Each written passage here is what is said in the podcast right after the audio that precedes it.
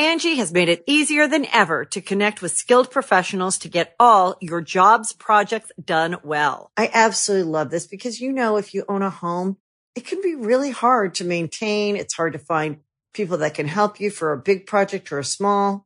Well, whether it's in everyday maintenance and repairs or making dream projects a reality, it can be hard just to know where to start. But now all you need to do is Angie that and find a skilled local pro who will deliver the quality and expertise you need. Angie has over 20 years of home service experience, and they've combined it with new tools to simplify the whole process.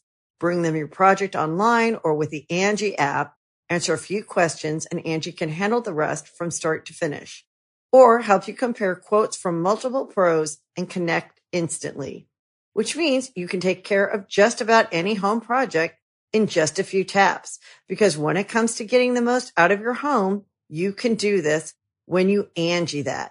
Download the free Angie mobile app today or visit Angie.com. That's ANGI.com.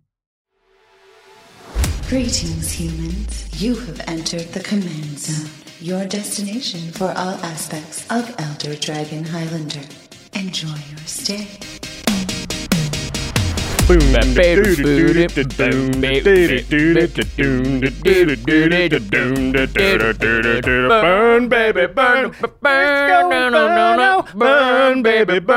Burn that mother down. Something, baby, burn. Burn, baby, burn. Wow, we did it better the first time. That was like the fifth time we've done it. So if it was better the first time, we should probably stop doing it. We're getting worse. We're just getting worse, yeah. We're just caring less as we go on. I was like, yeah, burn, baby, burn the song down. All right. What's up, everybody? You're watching / listening to the Command Zone podcast. I'm your host, Jimmy Wong. How's it? It's Josh Lee Kwai. Well, burn, baby, burn. We're doing the Obosh the Prey Piercer deck tech today. Burn Obosh. Yes. Burn Obosh, burn. You may remember in the set review we did for Ikoria, we talked about how we thought Obosh would be a good burn deck. Mm-hmm. Now, this isn't traditional burn like you would in like Modern or Legacy or something where there's a lot of sorceries just pointed at players' faces. Right. But it's the idea of, you know, most of the cards in the deck do a lot of damage to everyone, yourself included sometimes. Uh-huh. Yeah, with the goal of creating a faster game overall for everybody. Okay, well, this is another Rakdos deck from you, Josh, so this is very exciting. Yeah, I'm in a Rakdos state of mind these days, I guess. We'll talk a little bit about that, but before we get into it, we got to talk about our sponsors. CardKingdom.com/Command Zone. That's our affiliate link that you want to use when you're going to do the thing you're going to do anyway, which is order Magic cards. You know you want all this C20 stuff. The precons are out right now from the Commander product. We've also got a Ikoria Layer of Behemoths. If you want a booster box, a bundle, or if you're just going to order singles for all of your decks, all that stuff you're going to get anyway if you just use our affiliate link. Again, cardkingdom.com/Command Zone. When you order that stuff, you really are supporting game nights, this podcast, and all of our content. And there's nothing more exciting than brewing new decks, especially when new Commanders come out. This set has a ton of really interesting stuff. And when you're doing so, you're going to want to protect those cards and keep them in pristine condition and play them on the best playmats and put them in the best deck boxes. That's right, Ultra Pro is the other sponsor of this show. And again, they have all the Ikoria-themed stuff, and they always create, you know, the cards arts on the playmats, on the sleeves. So if you really want to customize your experience and just make it look really cool when you bust out that new deck for the first time, as well as make sure your cards don't get dinged up, scuffed up, because you're gonna be taking them around, use Ultra Pro product. Josh and I use it on pretty much every single thing that we own. Even if I'm putting stuff into a binder, it's always going into an Eclipse sleeve or an Ultra Pro sleeve and right in there. Yep. And of course, there are like showcase cards and stuff. The Godzilla cards, the Ghidorah cards, the Mothra cards. Those things are going to be valuable, and you want them to stay protected. Again, Ultra Pro will do the best job at protecting your game pieces. And the final way to support all of our content is directly if you go to patreon.com/Command Zone. You get all kinds of cool perks at the various reward tier levels. One of them is you get to hang out with Jimmy and myself on our Discord each and every day.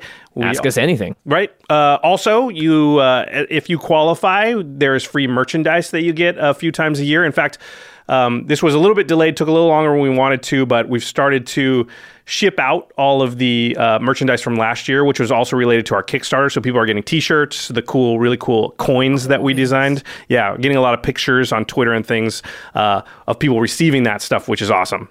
And of course. Yeah, of course. We also shout out one lucky patron every single episode.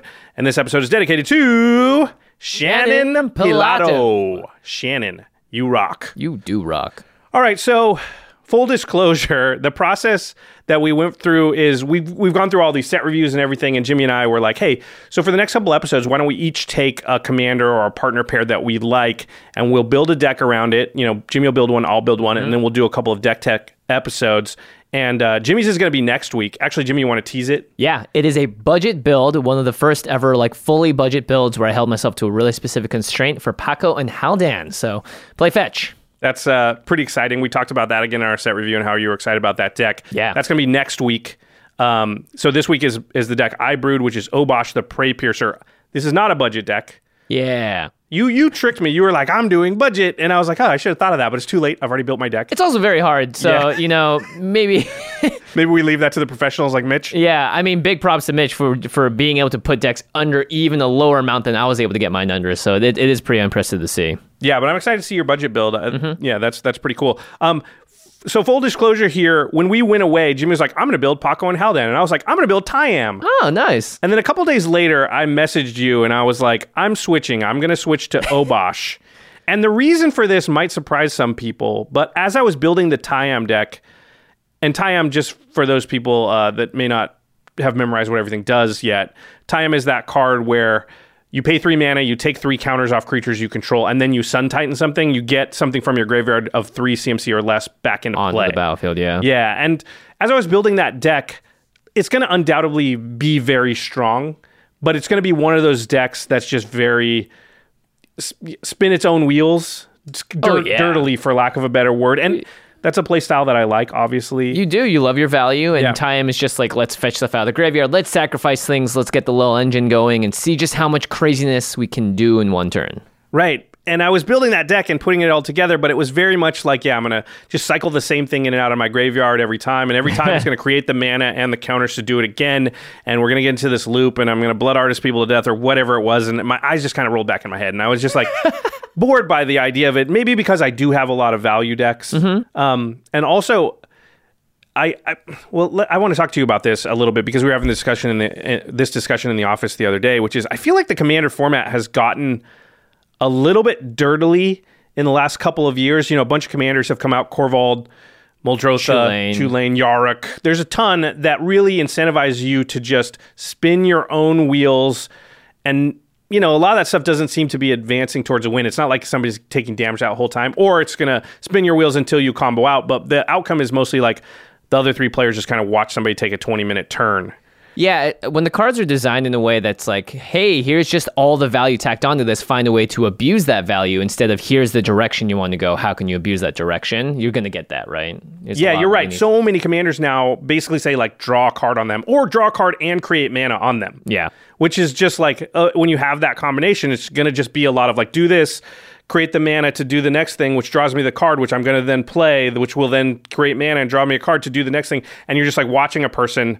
play a bunch of stuff because it was all designed to just keep going. Kind of reminds me of the Prophet of Krufix days where it's just like, and now it's also your turn again after my turn, and it's your turn again after the next person's turn. But even worse because it's like over and over. It's like still your turn, and then it's still your turn, and then oh crap, they hit a card that untaps everything, and now they're going to start it over and keep going. Did they just play Time Warp? I guess they did. Yeah. Here we go again. Yeah, so, and I think this is not like a huge thing where like, you know, the formats may be changed by like 10% over the last couple of years, but it just feels like we're moving... more towards that direction, more towards these really long turns. And I think I'm naturally, like, again, I have a lot of value decks, but I'm naturally, I like Greven, I built recently, Feather, now this Obosh, which I'm drawn towards, I think. I mean, Vile Smasher even. A little bit, yeah, which is just like, I think I'm just drawn towards this, like, hey, I would rather build decks that I may or may not win. Obviously, I want to build decks that still can win, but one of the goals of the deck is actually to create games where we're moving towards the end of the game constantly, doing damage to everybody, you know, where it's not a just complete Dirtlefest of like do a bunch of stuff, but nope, nothing really happened. Well, especially if it's four players all dirtling at the same time. I think it's a great balance to have a couple of dirtly decks, a focus deck, an aggro one, a Voltron one, right? Like you can mix it up a bit. And we've had this experience with the Kyle Hills and the Craig Blanchette's of the world where it's like you got to make sure you're on your feet and playing and not just waiting till turn five to do anything. Otherwise, you might find yourself knocked out of the game. Yeah, you have to. Yeah, Kyle really made us have to have interaction in our deck. You can't just let decks do their thing and say, I'm going to do my thing, and whoever gets there first, because Kyle will always get there first. Craig... Because science. Yeah, Craig changed the meta a lot, or just set our meta, I guess, since he was there from the beginning of, like, you can't do nothing for the first few turns because you'll just die to infect. You have to have blockers, be able to remove things. Yeah, and I think that, anyway, that's why I was kind of drawn towards Obosh. And so this deck is really created... in an effort to make sure that the games are fast. And you may or may not win, but when at the point that you die, there will have been a lot of damage done to all the players. And hopefully, even if you're dead, you won't have to sit out for long because everybody will be at a low life total at that point. Yeah, imagine if you were the first player eliminated by the Dirtly player, and then you have to wait for five more Dirtly player turns because they can't actually finish out the game. Right. It's in the same way that you're like, you know, you have a couple of more competitive decks in your stable. You have a really casual one. Why not have fast ones as well as your value-based engines? Yeah, and not just fast, like my deck's going to do its thing fast, but it's going to incentivize and create a fast game for the whole table. All right, so maybe we should start out here, get into the deck tech portion. I guess we should read Obosh. Do you want to read it? Yes, we should. So Obosh is one of the commanders that can also be a companion, which is an extra card that starts outside your deck. This is not a deck with Obosh as companion. Josh built this as the commander. So Good point. Obosh the Prey Piercer is 3 in Rakdos, so 3 black, black, 3 black, red, or 3 red, red, for a 3/5 legendary Hellion Horror. Well, ignore the companion text. It says, if a source you control with an odd converted mana cost would deal damage to a permanent or player, it deals double that damage to that permanent or player instead. So one of my personal favorite effects in Magic, because you get cards like Furnace of Wrath that do similar things, Dictate of the Twin Gods, and you'll find that once these kinds of cards are out and damage just starts to get dealt, the life totals drain. Yeah, life totals can go down super, super quickly, and this deck, you know, it's all written on the card. You're going to want to play mostly odd CMC things that deal damage, right? Because that's going to be doubled. And this is a thing we've wanted from Red for a long time, and we thought would help it scale into Commander, was this idea that, like, all the cards say deal 4 damage doesn't scale well into... 4-player games. Right, but now all of a sudden they deal the double the damage. Maybe that does scale correctly. Like a Lightning Bolt, 1 mana for 6 damage, yeah. That feels like it scales a lot better into Commander than 1 mana for 3 damage. And I like Obosh as the commander because you can still have even CMC things in your deck this way. Right. And so you can still have the Mana Rocks and things, and they're not dealing damage anyway, so they weren't going... But it doesn't preclude you from having them all together, because you need that stuff for a good, strong deck, right? Yeah. You can't just not play 2-drops. So... okay. I mean, you can always make that choice. Right. We don't recommend it though. Yeah. I mean, I think if you want the deck to still be able to hang, like we have a powerful play group and it's all well and good to say, I'm going to build a deck that's going to create for fast games, but it has to be at a certain power level in our group. Otherwise it will just lose instantly every game. And that won't be any fun either. It has to have a chance to win, which I think this deck will have a lot of punching power. It might catch some people by surprise. Okay. Let's talk about the deck itself. The first category, I called it Hit 'em All, which is you want cards that are really dealing damage to all your opponents at once. Yep. And you want them to be odd CMC for the most part, because then it's going to deal double the damage. So the first one is Tunneling Geopede. It's 2 in a red for a 3/2 insect, but it has landfall. Whenever a land enters the battlefield under your control, Tunneling Geopede deals 1 damage to each opponent. Hey, okay. So that's going to be 2 damage every single time because Tunneling Geopede is a 3 CMC spell. So imagine you play a land, it deals 6 damage to the table. That's pretty good value for a land. If they ever printed that on the land, it would not make it into legal formats, right? Like, right. That's a lot. That's a lot. So that's just a good... And this deck really just wants to slowly chunk down everybody's life total and then do one big thing to kind of get the last blow in there. Yeah, and I would say it's also very important in Rakdos to always hit your land drops. So even having a card like Tunneling Geopede is like, hey, make sure you hit your land drops because you need to, especially if you're trying to run burn. Okay, next up is Scab Clan Berserker. Man, these cards, by the way, you just don't see them on deck text. Yeah. Especially that last one. 1 red, red for a 2/2 with haste and renowned 1. So whenever this creature deals combat damage to a player, if it isn't renowned, you put up 1/1 counter on it and becomes renowned. And it says, whenever an opponent casts a non-creature spell, if Scab Clan Berserker is renowned, Scab Clan Berserker deals 2 damage to that player. Whoa! This is like, it reminds me of Comball. The yes. Like, right? You're just like, I can't do anything because I'm just going to die. And it's 4 damage for a non-creature spell if it's renowned. And it has haste. So it's not as difficult as it might seem, right? Because all you need is an open player when you play this. On turn 2 or 3, even, depending on, you know. Yeah, probably turn 3. But that's fine, right? Because Obosh won't be out yet. But you get it renowned, and then you play Obosh the next turn. And think of, like, Rurik Thar. Oh. Rurik Thar is 6 damage. Yeah, that's true. This would be 4 damage and only 3 mana. Like, it's close to what Rurik Thar does, but it's doing it for a lot cheaper costs and a lot earlier. And think of how much of a pain in the butt Rurik Thar is out. We both know, right, from that fan episode of Game Nights. I sadly know, yes. Yeah, you were in a position in that game where you're like, I can't play most of the cards in my hand because I'll die. Yeah, and I resolved potentially the most powerful spell in all of Magic. Yeah, and I still couldn't, you know, obviously finish the game out at that point because of that one card. Yeah, so this is a very powerful card. Also, I would say, usually you use non-creature spells to remove this kind of card. So you're still getting some value on the other end, right? Yeah, if they go swords, they still take 4. Yeah. So, pretty great. And you don't want to swords the Scab Clan Berserker. You want to sword Obosh or something. Or Avacyn. Like, you want to get rid of the actual problematic thing, not the thing that's going to be the smaller but actually bigger threat long term. The next one is a tapper, but it's kind of like a Tim, but not the exact same. It's called Lightning Rig Crew. It's 2 in a red for a Goblin Pirate. It's an 0/5, which I think is actually good stats in a deck like this. Good blocker. Yeah, exactly. And you can tap it to deal 1 damage to each opponent, which is 2 damage to each opponent with Obosh out. And it says whenever you cast a pirate spell, you can untap it. There's not very many pirates in the deck, but there are a couple. Yeah. But as an 0/5 that sits there, incentivizes people to attack not you, which means they're dealing damage to each other. And then on the end step, you go boom, hit everybody for 2. That's 6 damage. And then you can untap, and if you have to do it right again, that's like 12 damage in one, and between one end step and one upkeep. 2, then 4, and then maybe you play a pirate. Yeah, 6. Like it can start to add up if you have one of the Tunneling Geode out, and all of a sudden, like, that can be a lot of damage pretty quickly. Yeah. I like it a lot. And I think this Lightning Rig Crew kind of led me to a couple of other cards, which can kind of start the damage dealing early, and because what you want to do is, like, start dealing damage on turn 2 if you can, because they're little chunks, and it won't seem like a lot. But once people are at 20... all of a sudden, these 2 and 3 damage things just start to, like, really hurt. There's also another side of it where after people are really low, they're obviously going to want to swing out at you. But if they do that, then they're leaving themselves open as well. And then you're still going to get in damage no matter what, because a lot of these are pinger-type cards. Speaking of pinger-type cards, there are a few of them that cost only 1 mana. One's an odd number also. You want to read these next 2 are basically the same. Spear Spewer and Blister Split Gremlin. Man, you're really going into the Goblin Gremlin world here.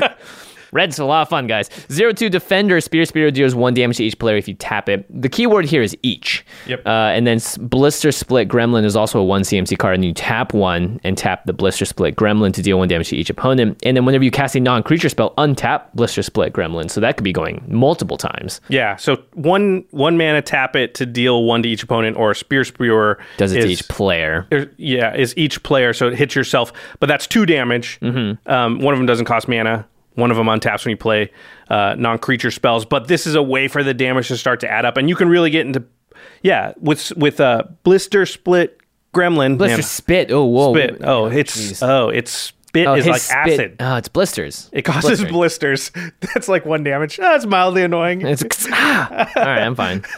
But you can easily, I think, get into a situation where you're going to, like, cast 2 non-creature spells that will also deal damage to the opponent, tap Blister Split 2 or 3 times, and all of a sudden kill, that could be 12, 13 damage to the table at that point. Yeah, that's actually really important. And again, we've said this in the past, but when the card says each opponent on it instead of a opponent, you should pay more attention to it, especially in decks like this, because it's going to affect a lot more people and do way more damage. And the fact that these are 1 mana cards that tap and deal 2 damage to each opponent, again, that's 6 damage to the table. It's just so efficient with its damage that I think it starts to actually work the way red's supposed to work, kind of, Yeah, well, I mean, if you have the Lightning Rig Crew and the Spear out, each rotation, 6 damage, and again, like, you can do it to the point where it's your end set before my turn, I deal that much damage, I untap, I can just do it again. So it leaves very little time for people to, like, oh, I'm going to gain some life before you can do it again. It's like, no, these are activated abilities. You can kill people sometimes in response to them trying to save themselves.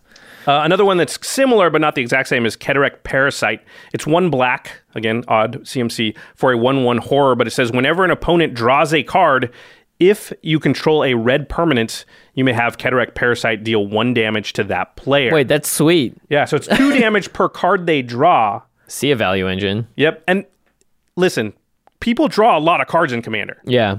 So often this is going to deal a significant amount of damage because they're going to draw 2-3. Heuristic Study, what do you do? Yeah, this could sneakily be one of the better cards in the deck just by looking at it. And it's 1 mana. Yeah. And again, something that I had to double check as I was building this deck, but it is true.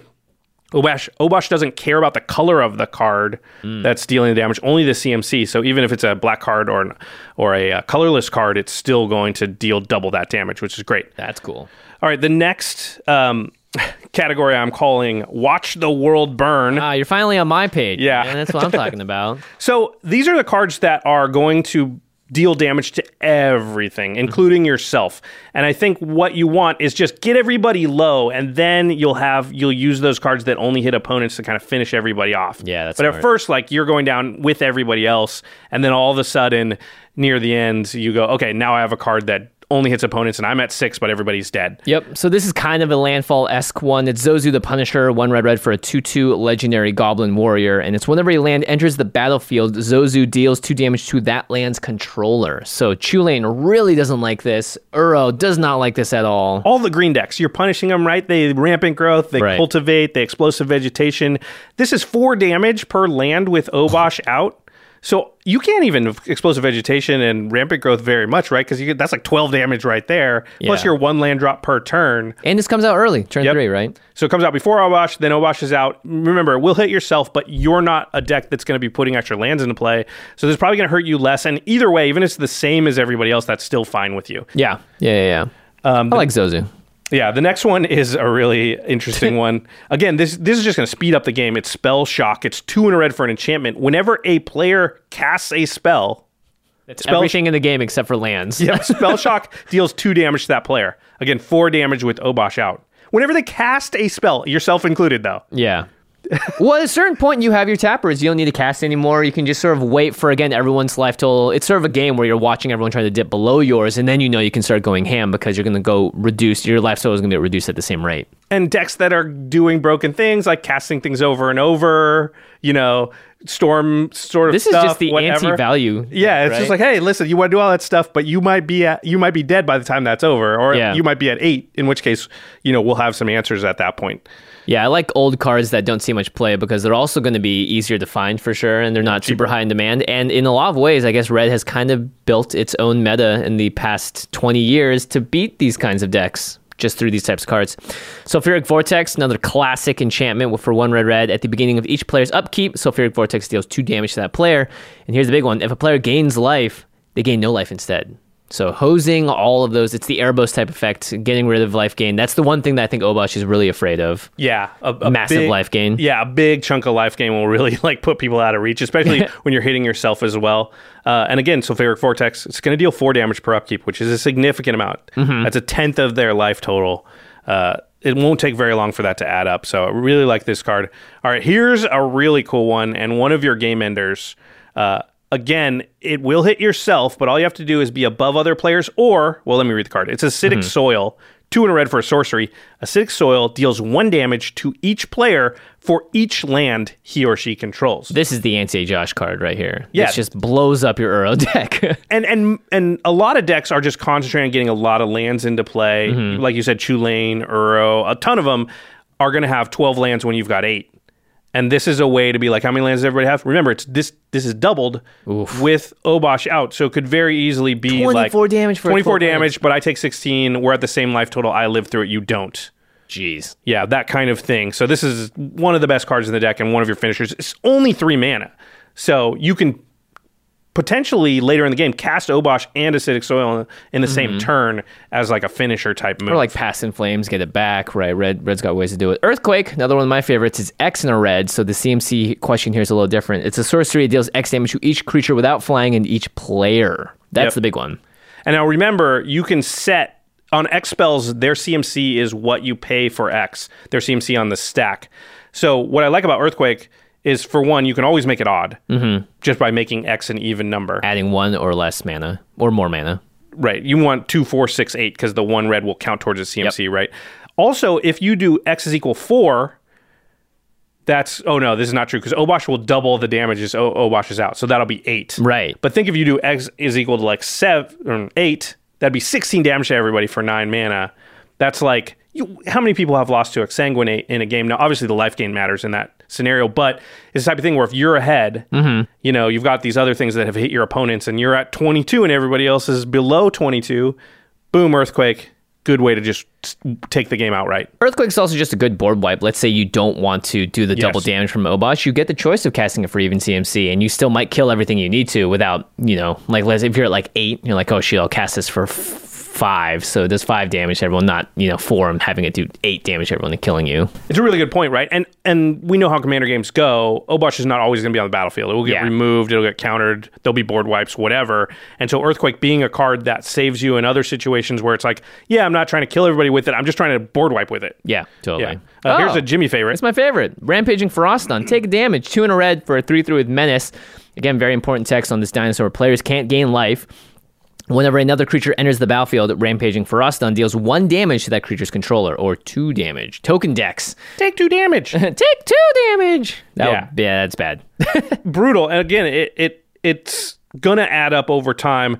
It hits both players, but you don't mind as much. Also, there's not a really creature-heavy deck. It's not like it's running 30 creatures. So yeah. The Chulane decks, again, Rampaging Ferocidon, Yarok decks. Token deck. Yeah. They're just like, because 2 damage per creature, plus every time I play a land, I'm getting to take damage every upkeep, and all of a sudden, I'm at 12. I can't do anything, because if I play a land, I die. If I play a creature, I die. If I cast a non-creature spell, I die. You're trying to get them into situations where they're in real trouble. Like shackling them to not be able to do anything. Wow, you're almost playing a Stacks deck. I mean, it is, but it's not as annoying as Stacks, because you can do the stuff. You're just trying to weigh your resources, right? Like, it's not like Winter Orb, which is like straight up can't use your mana. This is like, yeah, you can, but you got to be willing to pay the life for it. Yep.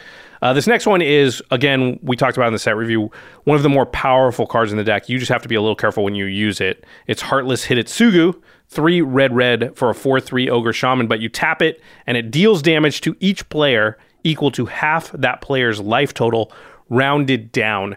So this insta-kills anybody who's at an even life total. With Obosh out, yeah. Yeah, with Obosh out, right? Because it deals double the damage. So if you're 22, deal 11, double that, it's 22, kills you. Just immediately die. Yeah, but if you're at an odd life total, then all of a sudden you'll be at 1 at the end of it. Yep, because it rounds down. So you want to do this when you're at an odd life total. But you can control that a little bit better, because you can be like, oh, I'm going to play this spell that deals, like Earthquake. Oh, I'm going to Earthquake for 1. 1, yeah. To get myself to the right thing, and then boom, you can do some stuff. So Heartless Hidetsugu, it's just very powerful. And, all, you know, listen, this is not something that you're going to do every game or that you should do every game. But some games you might be like, I can't win this game. I'll take a draw. Boom. Yeah. Heartless Hidetsugu. Or at least I'll take 3 people out with me, or 2 people out with me, and I might die myself, but yeah. But that'll be a fast game. Yeah. The Heartless Hidetsugu, every time it lands, it's one of those must-remove cards. I played in my Neheb deck, and it is very powerful, so don't get us wrong. You know nobody's casting that if they don't have some kind of plan for it to not kill them, right? Yeah, nobody just puts it out there and doesn't have Wound Reflection or something in their hand to play next turn. Yep. All right. We are... going to talk about in the next section the coolest and most unique cards and interactions in this deck. But first, we're going to take a quick break and hear a message from our sponsors. The Angie's List you know and trust is now Angie, and we're so much more than just a list. We still connect you with top local pros and show you ratings and reviews, but now we also let you compare upfront prices on hundreds of projects and book a service instantly. We can even handle the rest of your project from start to finish. So remember, Angie's List is now Angie, and we're here to get your job done right. Get started at Angie.com. That's A-N-G-I, or download the app today. Angie has made it easier than ever to connect with skilled professionals to get all your jobs projects done well. I absolutely love this because, you know, if you own a home, it can be really hard to maintain. It's hard to find people that can help you for a big project or a small. Well, whether it's in everyday maintenance and repairs or making dream projects a reality, it can be hard just to know where to start. But now all you need to do is Angie that, and find a skilled local pro who will deliver the quality and expertise you need. Angie has over 20 years of home service experience, and they've combined it with new tools to simplify the whole process. Bring them your project online or with the Angie app, answer a few questions, and Angie can handle the rest from start to finish. or help you compare quotes from multiple pros and connect instantly, which means you can take care of just about any home project in just a few taps. Because when it comes to getting the most out of your home, you can do this when you Angie that. Download the free Angie mobile app today or visit Angie.com. That's ANGI.com. Hey, it's Kaylee Cuoco for Priceline. Ready to go to your happy place for a happy price? Well, why didn't you say so? Just download the Priceline app right now and save up to 60% on hotels. So whether it's Cousin Kevin's Kazoo Concert in Kansas City, go Kevin, or Becky's Bachelorette Bash in Bermuda, you never have to miss a trip ever again. So download the Priceline app today. Your savings are waiting. Go to your happy place for a happy price. Go to your happy price, Priceline. Protect your dream home with American Family Insurance, and you can weather any storm. You'll also save up to 25% by bundling home, auto, and life. American Family Insurance. Get a quote. Find an agent at amfam.com. Products not available in every state. Discounts may not apply to all coverages on an auto or home policy. Discounts do not apply to life insurance policies. Visit amfam.com to learn how discounts may apply to you. American Family Mutual Insurance Company, S.I. and its operating companies, American Family Life Insurance Company, 6000 American Parkway, Madison, Wisconsin. All right, we are back with Obosh the Prey Piercer, odd CMCs dealing double damage to permanents and players. Let's talk about some of the more interesting cards in here. This is a nice section called Don't Be Afraid to Get Even. Yeah, I think the trap you could fall into when creating this deck is to sort of in your mind say, I'm only going to put odd CMC stuff in this deck. Right. And there are some even CMC things you're going to want in here, even though it feels bad because they're not going to get double their they're not going to double their damage through Obosh, mm-hmm. but I think they're just still good enough and on plan with the deck that you do want some even CMC things. I'm not just counting mana rocks and things that do deal damage and are on plan with the deck. Yes, they're not going to be doubled, but they're still going to be good enough. The first one is Ankh of Mishra, which is a classic card from Alpha, I think. Wow. It's 2 mana for an artifact. Whenever a land enters the battlefield, Ankh of Mishra deals 2 damage to that land's controller. Okay. This is like Zozu the Punisher. Can't be doubled, but it comes out very early. Mm-hmm. And will just, if you play this on turn 2, people are going to take 10 to 12 damage from this thing through the course of the game, or more if they're one of those green decks. Yeah. Well, let's not forget, Obosh is a 5 CMC commander. Casting it once is already a bit tough. Casting it again for 7 mana, it's going to be harder. So you want to have a lot of backup, obviously. And plus, when you do finally get to the point where you can cast Obosh in one spell, you want people at a low life total that when you cast that spell, it can end the game. Yeah, that's a good point. This next one is like a definite must include, even though it's even CMC. Torbran, Thane of Redfell. A lot of people building decks around this guy, too. It's 1 red, so it's 4 CMC for a 2/4 dwarf, noble, legendary creature. If a red source you control would deal damage to an opponent or a permanent an opponent controls, it deals that much damage plus 2 instead. So this actually has the potential, if a red source is only dealing 1 damage, to be more than what Obosh can do for it.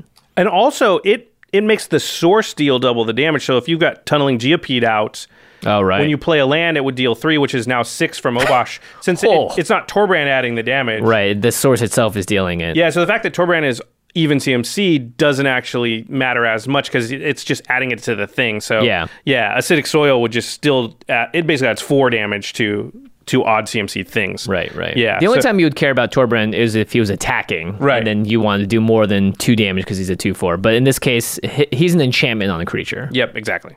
The next one is Mana Barbs, 3 and a red for an enchantment. So it's even CMC, but it says whenever a player taps a land for mana, Mana Barbs deals 1 damage to that player. So this is just a way, again, to just bring life totals down. And this is going to do it fast, right? Because on turn 5, most people are tapping 5 lands for mana. Yeah. So that's 5 damage. Or what are they going to do? Like not play stuff? Yeah, especially, imagine if you're a Seaborn Muse deck or a Wilderness Reclamation deck, you just are very sad in the face of Mana Barbs. Think of this with Torbran, because Torbran still works with the even CMC stuff, right? Yeah. Oh, you tap a land, you take 3 damage. That's like game over in a turn. Like if you have 10 lands, you will take 30 if you tap out. Yeah. That's a point where you might be able to play Mana Barbs and just be like, go. And do you have like a 2 CMC spell that can remove this? Otherwise, you probably just die, right? Because for the rest, people are looking at their hands for the rest of the game, I can't do anything. They're like, their Bane of Progress is just the worst card. They're like, I just die. Why does this cost so much mana? You don't even get to cast it because you tap the land for mana first, right? Yeah, pretty cool. It's a steep price to pay. And also, like, if you're around the table, and I've played, like, it's been very often I've seen this where everyone's kind of burned down. No one wants to be the first person to make a move. Yeah. Like, just don't kill me first. Maybe we can get rid of them with someone else's resources. Yeah, so it's just like draw, go. Yeah. Next up is Harsh Mentor 1 and a red from Amonkhet. 2/2 Human Cleric. Probably built more for, like, the legacies of the world, right? Yes. Whenever an opponent activates the ability of an artifact, creature, or land on the battlefield, if it isn't a mana ability, Harsh Mentor deals 2 damage to that player. So your pinger deck is just And there's a lot of activated abilities out there. Mm-hmm. And think of, like, Kinnan, Urza, those types of things where they're going to activate Golos. Yeah. They're going to activate it a lot and try and go off. This could kill them. Or lands, too, right? Yep. Like a strip mine, if you activate that ability. Yep. Or if Road's Passaging. Maze of Ith. So this again is a sort of hate bearish card, which doesn't say you can't do it, just says it's going to tax you some life every time you do. Again, not doubled by Obosh, but I still think good enough. Yeah, I mean, again, it's incidental damage. It's going to add up over time. The next card is one of the best cards in the deck. And this next section I'm calling Up the Ante.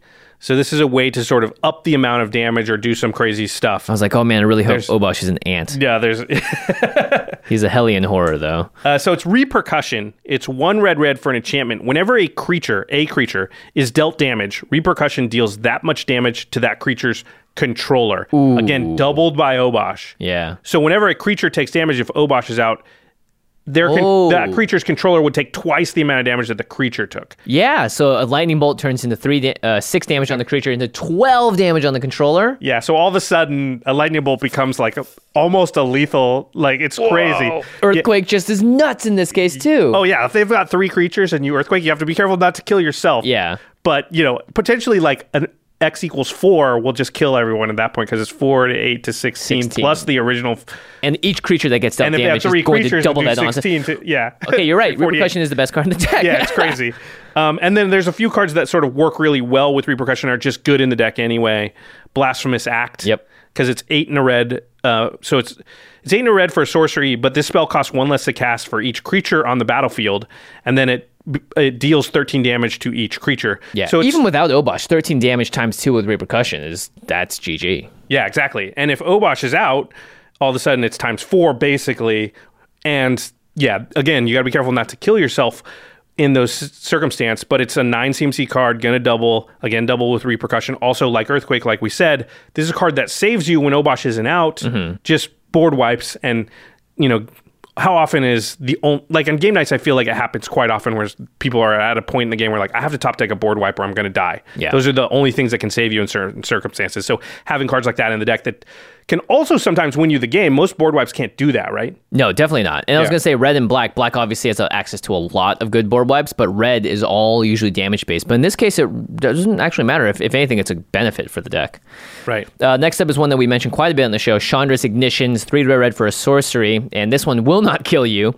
Target creature you control deals damage equal to its power to each other creature and each opponent. So Chandra's Ignition is not the one doing the damage, so the CMC doesn't matter as much. It's the creature that's doing it. That's the source. But if you do it on Obosh, whammo, it's going to do a lot of damage to everyone. And again, works with Repercussion because it's going to hit their creatures. Each creature, yeah. Jeez. So it works in the same way. Token decks really do not do well against this. Yeah. Use Earthquake for 1. Yeah, with Repercussion. Each of those Repercussion is ridiculous. And then one more card which I wanted to talk about because it's one of my favorites and I try and use it when I can, but it's narrow in how it works. But you can have some massive blowouts that nobody sees coming with cards like this. It's called Arc Bond. 2 in a red for an instant. Choose target creature. Whenever that creature is dealt damage this turn, it deals that much damage to each other creature and each player. Jeez.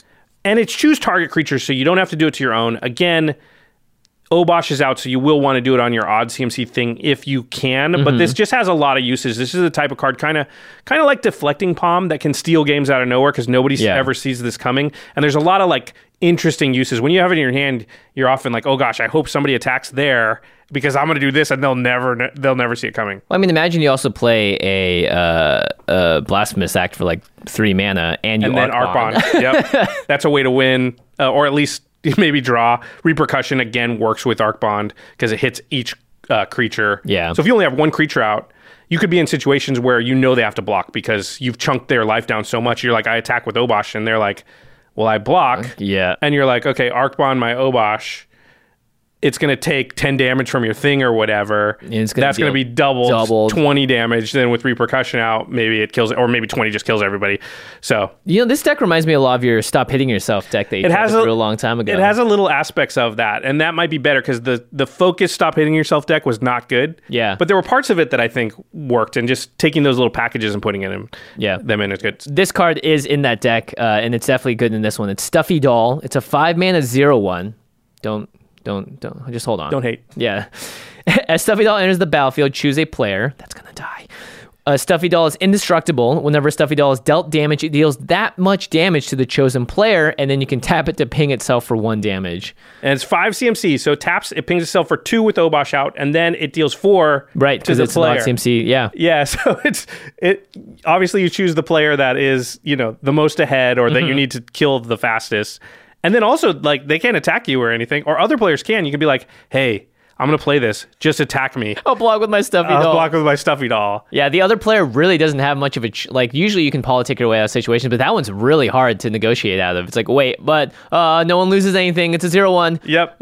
And then it's like, you know, if they swing at you with a 6-6, it's going to do 12 to the player you chose. Like, it's an insane amount. And then you tap it. Yeah. You know, that's 16 damage. Like, it's a lot of damage. And also, boy, if you have to path the Stuffy Doll, you are not a happy player. If it's pointed at you, sometimes you do have to do it. Yeah. Oh, yeah. Stuffy Doll comes down and just hoses one guy or girl or person. This section is called just cool stuff. So this is other stuff in the deck that's got synergy with the rest of the deck, but not necessarily it's each other.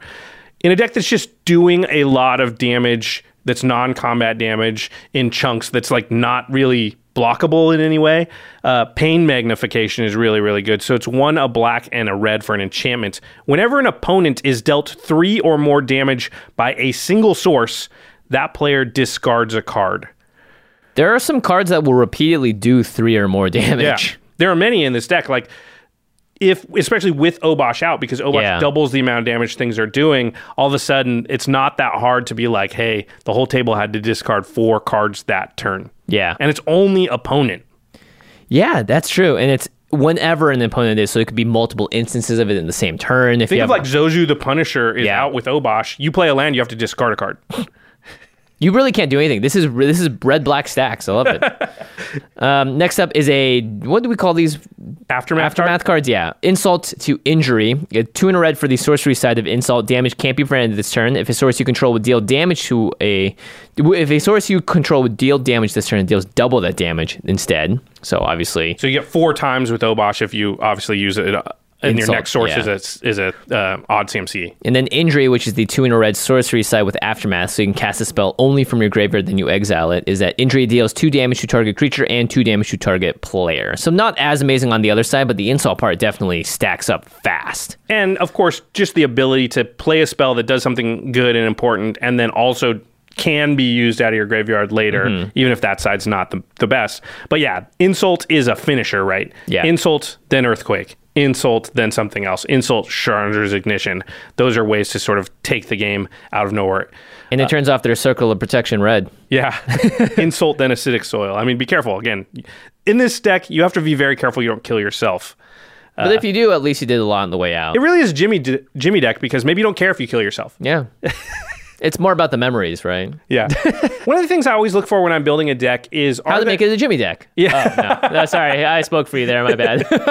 What do you look for? One of the things I look for when I'm building a deck is, are there cool synergies within the deck that open up either card draw or mana ramp that I wouldn't have in my average deck? Because this is just a way to... Especially when you're in Rakdos or Boros or something else, you just can't use staple cards to get you to that 10 card draw or 10 mana ramp that we want a lot of the time, especially card draw. Yeah. And so having your strategy open up a category of cards that is card draw if you meet these criteria is really powerful, because now all of a sudden, yes, I can meet our rubric of like having enough card draw. And so there's 3 cards in this deck that I think are cool and open up card draw in Rakdos that maybe you wouldn't have access to in an average Rakdos deck. The first one is Theater of Horrors. It's 1, a red, and a black, so 3 mana for an enchantment. It says at the beginning of your upkeep, exile the top card of your library. Then during your turn, if an opponent has lost life this turn, you may play cards exiled with Theater of Horrors. So it's impulsive draw a little bit, although if you deal damage to your opponent, you'll have access to all the cards you've exiled with Theater of Horrors, not just the one exiled this turn. So you can play it early and be like, I can't deal damage to opponents quite yet, but later when I do, I'll get access to all the cards. Plus, Theater of Horrors has an activated ability of 3 and a red. Theater of Horrors deals 1 damage to target opponent or planeswalker. Again, would be 2 damage with Obosh out. That's a lot of mana for 1 damage. You're only going to do that if you really want one of the cards. Yeah, you have to ping them to trigger the second part of Theater of Horrors. But you've got Spear Spewers and Lightning Rig Crews. Oh, you're doing damage to people. Yeah, exactly. It's not that hard for you to deal damage. So most of the time, this is just going to naturally be on by what you're already doing. And it's just going to give you access to an additional card per turn. Yeah, I love the fact that you can play all of them. Usually impulsive draw is until end of turn, then that card gets exiled forever. Right. All right, Risk Factor, 2 and a red for an instant. Target opponent may have Risk Factor, deal 4 damage to them, reads 8. If that player doesn't, you draw 3 cards. And then you can jumpstart this, which means you can discard a card as well as replaying this from your graveyard, and then you exile the Risk Factor. So this is like red card draw. Hey, are you going to take 4 damage? If Obosh is out, that damage is 8, or are you going to let me draw 3 cards? 8 damage. In this deck where you're taking, you know, in this economy, 3 damage just for playing a land. Yeah. You know, people are just going to be at low life totals. Risk Factor is an instant. How high? Okay, 8 damage. If you're at 20 life, do you take the 8? I don't think you do, right? Not against this deck. Unless you have a plan. 12 because you're going to die to this deck. Yeah, not only that, you can't just board wipe and get rid of Obosh because when you play a land, you're going to get punished for it. When you tap a land, an enchantment's going to hurt you, right? You have to like find really all-in ways to completely wipe the board. And so... How, like 30 life would you take 8? You'd think about it. I think at that point it would depend on relative board positions. How much? Because if Mana Barbs is out in something else, maybe you can't. Yeah. Even at 30, so it's definitely like you have to think about it. 4 is like I just pay the 4 life. Yeah. 8 is that's a quarter of your life total. Yeah. Almost. And if other things are out, like Torbrand's out, all of a sudden it's just getting nuts and you really can't play it at all. But this is a card also that you don't need to play early. Mm-hmm. So you just hold it until you're out of gas. And when you're out of gas, naturally, and it's target player. So you just got to pick the player that's at the lowest life total because it's not only the Obosh deck trying to deal damage. If somebody else has chipped in 6, 8 damage towards that player, right. All of a sudden on turn 8, I don't think it'll be hard to find a player that's 20 or below. Yeah, also I think players, by the way, it's a fifth of your life total. I don't know why I said a quarter. Oh yeah. It's very easy math. I don't think players, if they don't know what is coming, we're saying early aggression, everyone's on turn 2 swinging at people, haha, I took you down to 35, and they don't realize that 5 life might be the biggest difference, and then you just have better choices for risk factor later on too, and you can do it twice.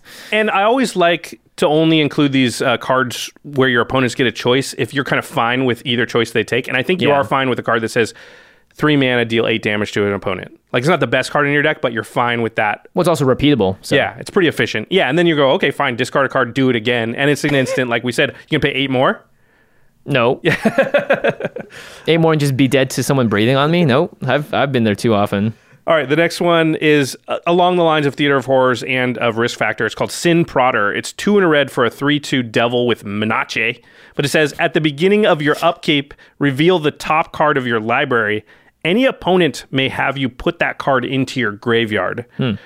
If a player does, Sin Prodder deals damage to that player equal to the card's converted mana cost. Oops. Otherwise, you put that card into your hand. So it's a reverse Bob, a reverse Dark Confidant. Where it hurts the opponents for binning it or putting it into your hand, yeah. Right, so you flip over the top card. Let's say it's 3 CMC. Jimmy, do you want to take 3 or do I put it into my hand? But if Obosh is out, Sin Prodder is odd.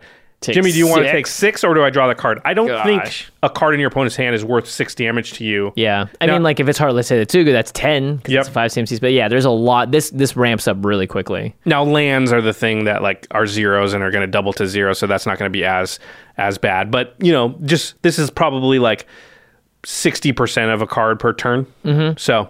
It's also got Menace, so it can also swing in for damage a lot of times. Hit him for 6? Yeah. Yeah, that's not nothing. All right, finally, let's move on to the last category here. Finishing power, power.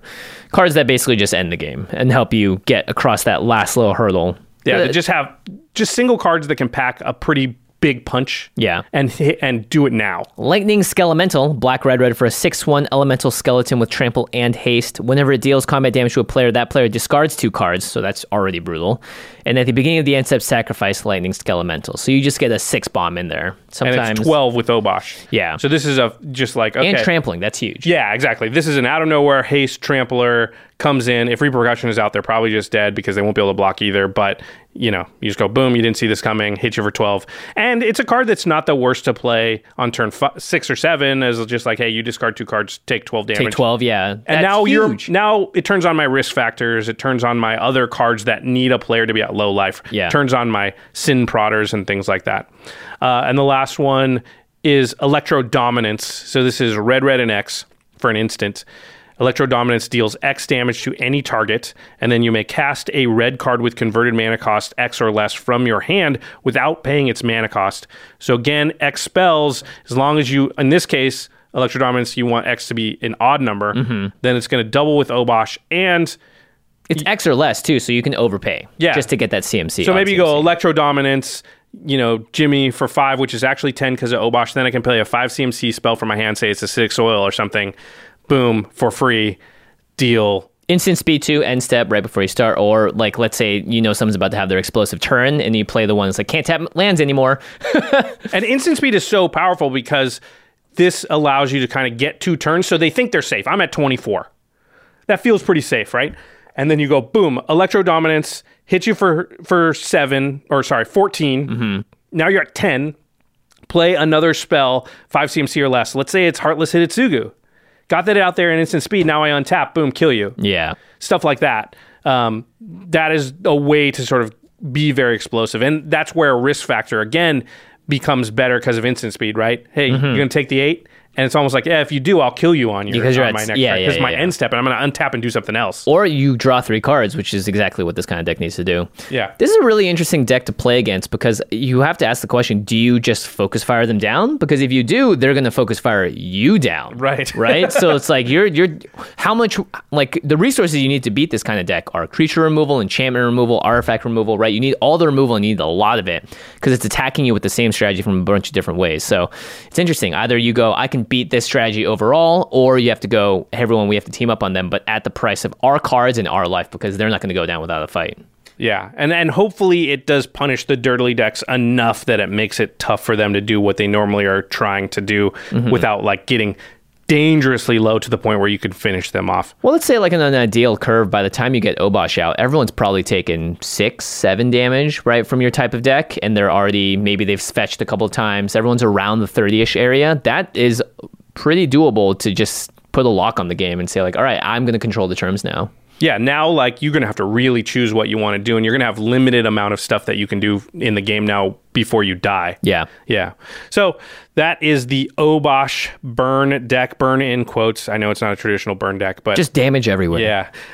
To the listeners, what do you think about Obosh as a commander? Are there any cards you think we're either wrong about or that we missed that you would think are auto-includes in the deck or would be really good in a deck like this? And make sure you check the deck list out too, so you don't repeat stuff there. The full deck list will be in the show notes. Again, my deck is not, I wasn't trying to do budget, although naturally this deck is a little bit cheaper maybe than some of the decks we talk about on the show, just because a lot of these cards are not cards. Spear Spewer, you just don't see that in a lot of decks. Yeah, even Earthquake, you don't see in too many decks these days. All right, if you want to pick up Obosh or any of the cards we just talked about, or any of the cards from the Commander product from this year, or any of the cards from Ikoria, Lair of Behemoth, or M21 going. Is actually right around the corner because of the delay, because of the pandemic. Right. We're going to be seeing, I think, preview cards for M21 in the next few weeks, I think. So there's a lot of cards that you want to get your hands on. cardkingdom.com/command zone. If you order from that affiliate link, you are supporting this podcast, game nights, all of our content. In addition, Card Kingdom is just the best place to order from. They get you the stuff the fastest, guaranteed. We have people constantly tweeting at us, emailing us, making comments on the videos that's just like, I got the cards in an insanely fast amount of time. Like some people are like getting the, hey, your order shipped announcement hours after they have made the order. Maybe I once got mine like 10 minutes after. Like the person got it and went, yeah, put it together and put it in the mail, just like that. We've had people in other countries be like, this is crazy. I'm from Australia. I got my cards in like, you know, a matter of days instead of weeks. It's nuts. So used to having it be weeks because I'm in Australia. Yeah. So Card Kingdom really is the best place to get a hold of all your cards. They're very generous with their grading. Their cards always look great. They have great customer service. If anything happens to go wrong, they will solve it. They'll go above and beyond to solve your problem. Can't speak highly enough about that. And they have a great buyback as well if you're looking to switch in cards and get in-store credit. Pretty handy. Yeah, their buy list is renowned throughout the Magic world and sort of the gold standard by which everybody judges. If you listen to finance podcasts and stuff, they always talk about the Card Kingdom buy list. Mm-hmm. Yeah, so great way to get cards as well. And a great way to protect your cards and a great way to make your cards look even better now that you've gotten them is through Ultra Pro product. Again, there are more and more sets coming out. There are more and more pieces of art. If you didn't like the playmats from Ikoria, maybe Lair of Behemoths wasn't your thing. There's going to be something else in the world of Magic, and Ultra Pro is always on the forefront of making those playmats, those sleeves, those deck boxes, as well as the really cool dice, right? They cover every single thing you need outside of the cards themselves to play in a way that makes you comfortable and makes sure that you're also keeping your area tidy and clean.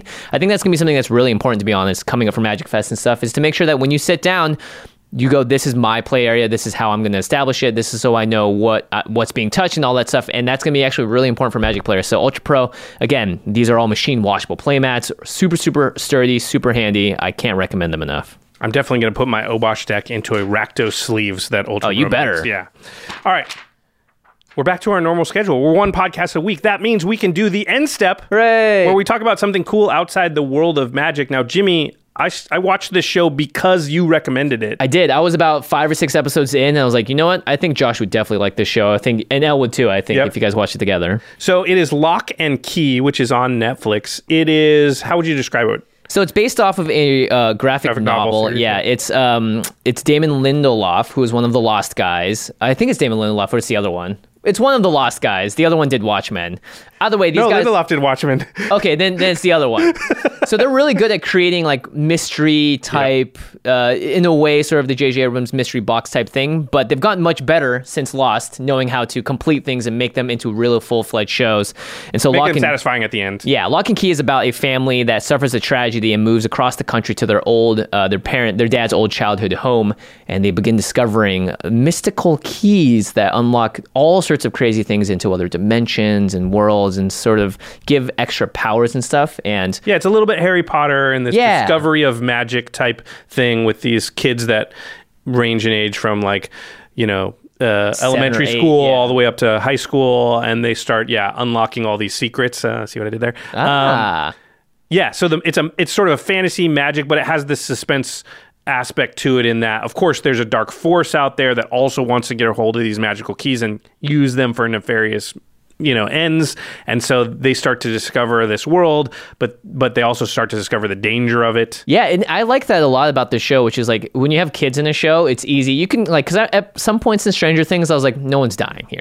Everyone's safe, right?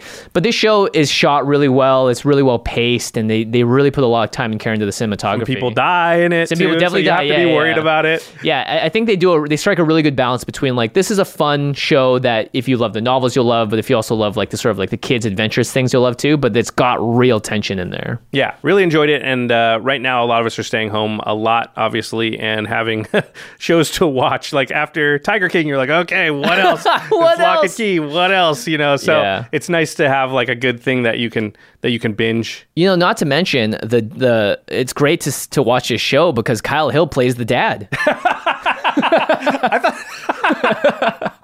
Hopefully, if you're watching the video podcast, you'll see a picture side by side and know what I'm talking about here. That's pretty funny. I never made that connection. The first thing I saw when I saw it, I was like, that looks just like Kyle. I thought it looked like Keanu the first time I saw it, kind of out of the corner of my eye. A little bit, yeah. It's got Keanu vibes with Kyle hair. Yeah. There you go. All right, Lock and Key. It's available on Netflix. We do recommend it. It is a fun show and a good way to pass the time. Easy to binge, too. Yeah. All right. Big thanks to our editing, graphics, and logistics team, which is Craig Blanchette, Ashlyn Rose, Lady Danger, Manson Lung, Alfred Estaca, Josh Murphy, Jake Boss, and Sam Waldo. Everybody here working so hard. If you didn't watch it, Game Nights just came out last week. We've got all kinds of content that came out recently. I know a lot of people were like, I haven't even caught up on all this stuff because we had so much come out. That team has really been working their butts off to make sure that everything is out there. Our content keeps flowing. Yeah, binge that in between episodes of Lock and Key. There you go. Might need to take a breath. Some of those episodes are pretty suspenseful. And a big thanks, as always, to Jeffrey Palmer, who provides the living card animations that live behind us here on set and on game nights, as well as start and end our show at youtube.com/thecommand zone podcast. Where are we today? This is Evolving Wilds, I think, from Ikoria. Oh, they are evolving quite fast here. Yeah. Evolving, or just it just looks like the Big Island in Hawaii. This is Hawaii, the card. They did it. You can find Jeffrey on Twitter at LivingCardsMTG. All right, everybody. Thanks for watching. And we'll see you next time. Peace.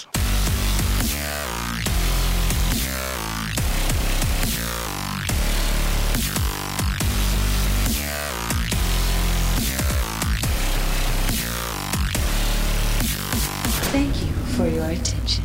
For further inquiries, send an email to commandcast@rocketjump.com or ask us on Twitter at JF Wong and at Josh Lee Kwai. See you later, alligator. Greetings, humans. Angie has made it easier than ever to connect with skilled professionals to get all your jobs projects done well. I absolutely love this because, you know, if you own a home, it can be really hard to maintain. It's hard to find people that can help you for a big project or a small. Well, whether it's in everyday maintenance and repairs or making dream projects a reality, it can be hard just to know where to start. But now all you need to do is Angie that and find a skilled local pro who will deliver the quality and expertise you need. Angie has over 20 years of home service experience, and they've combined it with new tools to simplify the whole process. Bring them your project online or with the Angie app, answer a few questions, and Angie can handle the rest from start to finish, or help you compare quotes from multiple pros and connect instantly, which means you can take care of just about any home project in just a few taps. Because when it comes to getting the most out of your home, you can do this when you Angie that. Download the free Angie mobile app today or visit Angie.com. That's ANGI.com.